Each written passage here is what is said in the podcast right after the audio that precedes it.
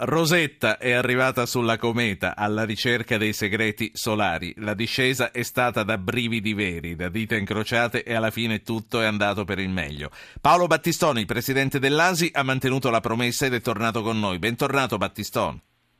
Roberto Battistoni. Roberto.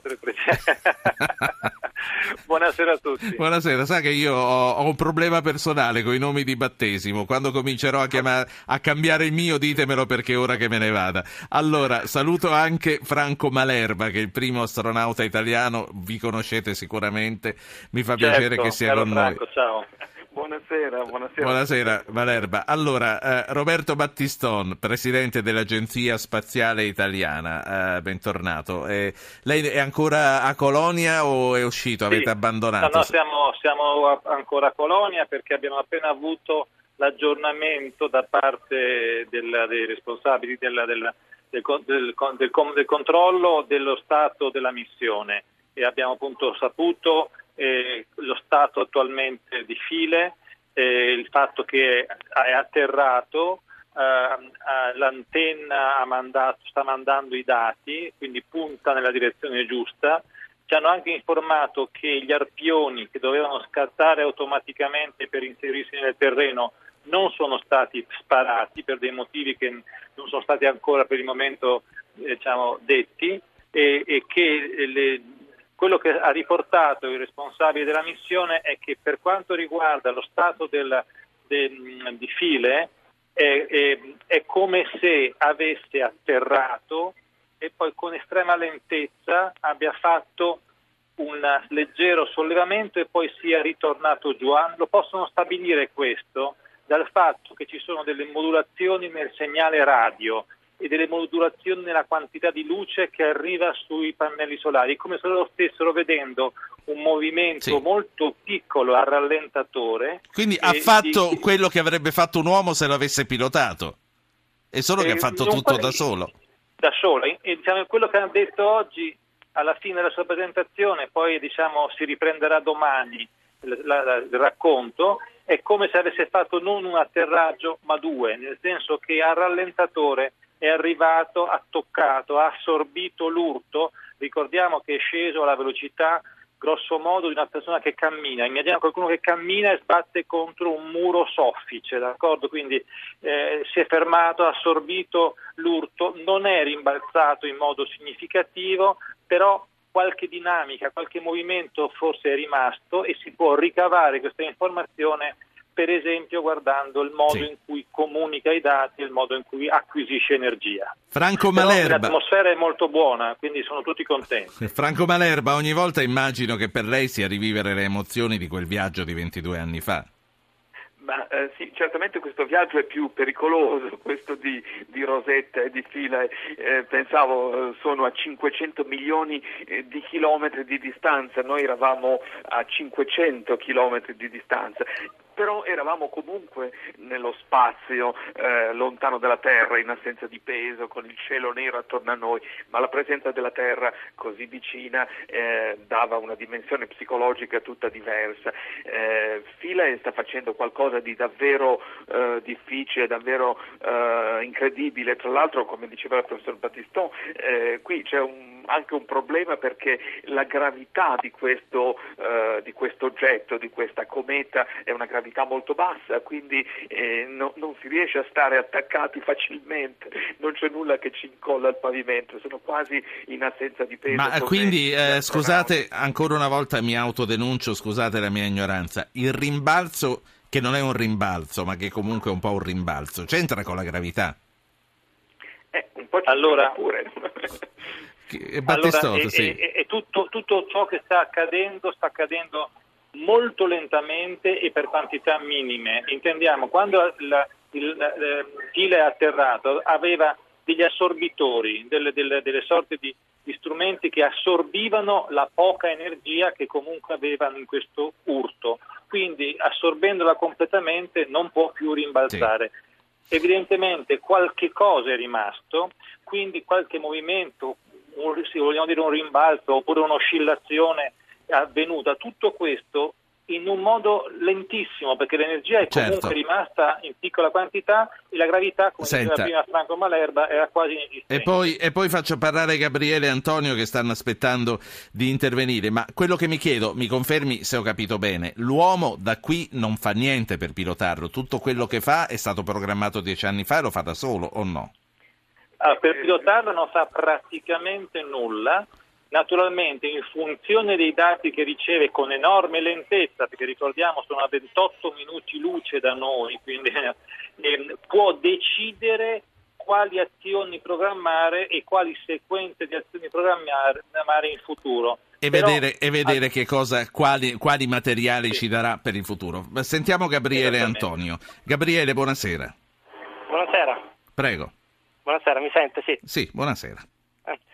Eh, prima di tutto la ringrazio della splendida trasmissione che fa tutte le sere, mi tiene compagnia. Saluto anche il dottor Battistone e il dottor Malerba. E complimenti sinceri all'ASI perché, all'ESA perché è entusiasmante quello che stanno facendo anche eh, grazie all'Italia. Eh, è vero, non è un film di fantascienza, è la realtà questa, Gabriele. Eh, questa è, è C'è qualcosa che vuole dire? Mi chiedo una, un paio di domande così semplici. Mi chiedo una, chissà dove, dove sare, potremmo essere oggi se piuttosto che spendere miliardi e miliardi in guerre inutili si spendessero per la ricerca scientifica oltre che veramente anche sì. per altri scopi utili. No? E un'altra domanda, così forse un po' personale, diciamo, però mh, mi chiedo se è mai capitato al dottor Malerba, al dottor Battiston, vedendo insomma le leggi fisiche che governano l'universo in ogni parte del globo, vedendo la Terra dall'alto, se come a qualche altro astronauta è capitato di chiedersi se c'è un, una mente intelligente dietro tutto questo, insomma, no? come ha detto anche Fabiola Gianotti da, dal suo eh, collega Giovanni Minoli sì. tempo fa. Sì, credo che fosse da Fazio. Grazie Gabriele. Antonio, tocca a lei. Sì, buonasera Ruggero. Eh, buonasera. devo fare i complimenti comunque per la trasmissione, veramente eh, condotta molto bene. Dai, dai, dai, veniamo a noi, sì. Allora, eh, innanzitutto sono esterefatto e comunque allibito e, affascinato da questa cosa che c'è un oggetto a 500 milioni di chilometri, una, una cifra veramente eh, esorbitante. E volevo chiedere al professore, oltre che diciamo, eh, qualche risvolto di conoscenza della scienza, se tutto ciò potrà avere un ritorno utile eh, per il nostro pianeta. Complimenti ancora professore. Arrivederci. Grazie. Eh, allora, eh, Franco Malerba, eh, andare a 500 km nello spazio, avvicina o allontana da Dio? Naturalmente uno porta con sé i, i, propri convincimenti. Io comunque credo che il fatto di eh, scoprire, di toccare con mano che tutto l'universo è disegnato secondo le stesse leggi della natura, che siano della forza elettrica, della forza gravitazionale, della forza magnetica, eh, ci fa pensare a qualcosa di più che eh, il frutto del caso. Ehm, e poi anche, perché no, proprio queste ricerche eh, fondamentali sull'origine eh, de, della materia, l'origine dell'universo, il Big Bang e tutto ciò che eh, di lì è nato, o almeno secondo quello che sappiamo dalla scienza crediamo sia nato, anche questo ci fa pensare ad un'origine, per cui io credo che sia davvero ehm, eh, interessante il confronto tra la scienza e, e, e la metafisica e la religione, perché, eh, perché le, le, questi tipi di conoscenze che usano sistemi di sì. ragionamento diversi, sono però assolutamente compatibili. Sì. Allora, eh, mi rimangono quattro minuti, quindi dobbiamo cominciare ad amministrare bene questo spazio che abbiamo. Eh, Roberto Battiston, presidente dell'ASI. Eh, Gabriele intanto si chiedeva dove potremmo essere se invece di spendere nelle guerre li spendessimo in queste missioni. Quello che le voglio chiedere io a proposito di quello che spendiamo, che cosa porteremo a casa, perché adesso ci siamo emozionati, abbiamo visto, abbiamo applaudito, abbiamo pianto però adesso che cosa, che cosa ci porterà a casa Rosetta? Come, come, farà fruttare i soldi che abbiamo speso per lei? Eh, già, dal punto di vista scientifico già adesso si hanno informazioni sulla superficie di questa cometa e noi auspichiamo che fra breve il famoso driller, il trapano, ci permetterà di andare sotto la superficie e capire di cosa è fatta. Perché questo è importante? Perché riteniamo che la Terra si sia formata dalla somma degli urti di miliardi, milioni o miliardi di queste pezzi di ghiaccio e di, e di terra e di terra sporca, diciamo così, che giravano intorno alla stella primordiale che era il Sole e quindi diciamo, tutta l'acqua che è arrivata eh, è venuta probabilmente da meccanismi cometari. La, l'acqua ha portato la vita con sé o la vita è nata nel nostro pianeta? Questa è una domanda che sostanzialmente è irrisolta, ci sono varie teorie ci potrebbero essere delle grosse sorprese sotto la costa di, di Rosetta. Naturalmente eh, la scienza va per tentativi, non possiamo garantire, ma è quello per, il motivo ecco. per cui siamo lì. Lo, lo chiedo a Malerba e se c'è il tempo lo chiedo anche a lei. In Rosetta c'è molto anche del sogno, dell'intelligenza, della tecnologia italiana, l'ha detto anche Renzi questa sera commentando il prodotto dell'industria italiana. Malerba, come sono visti gli italiani nella comunità spaziale?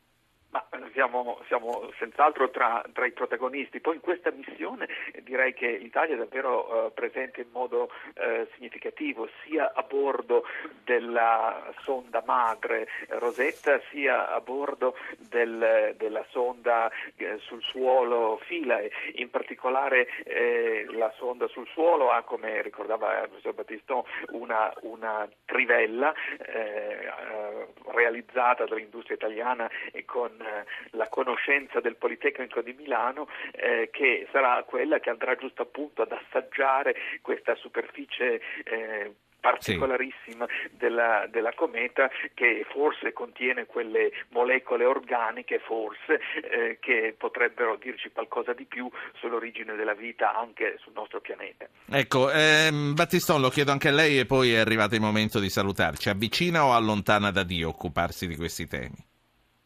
Guarda, guardi, osservare le bellezze dell'universo ci apre la mente e ci fa guardare eh, con più attenzione anche quello che abbiamo al nostro interno. Faccio un esempio, noi con la scienza siamo riusciti ad arrivare ai bordi del sistema solare, su Rosé, su, sulla, sulla cometa, riusciamo a vedere i bordi dell'universo, riusciamo a vedere il Big Bang. Tutto questo con una fragilità umana assolutamente straordinaria. E questo pensiero sicuramente ci può accompagnare e indipendentemente da quello che noi crediamo ci fa pensare che la vita e l'uomo sono qualcosa di veramente straordinario. È stato bello averlo, averla queste due serate con noi, insomma ci ha fatto anche da cronista, ci ha raccontato in diretta gli ultimi momenti di questi dieci anni di attesa, anche di attesa con, con dell'ansia perché ci diceva ieri sera per dieci anni non abbiamo saputo immaginare se poi si accendeva oppure no questa sveglia che era stata esatto. programmata per i primi del 2014. È partita la sigla, vi saluto e vi ringrazio, spero di avervi tutti e due ancora presto, grazie a voi.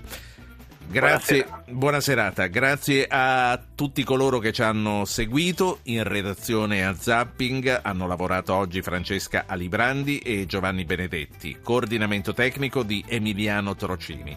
La regia è di Anna, la regia è di Anna Posillipo. Io sono Ruggero Po.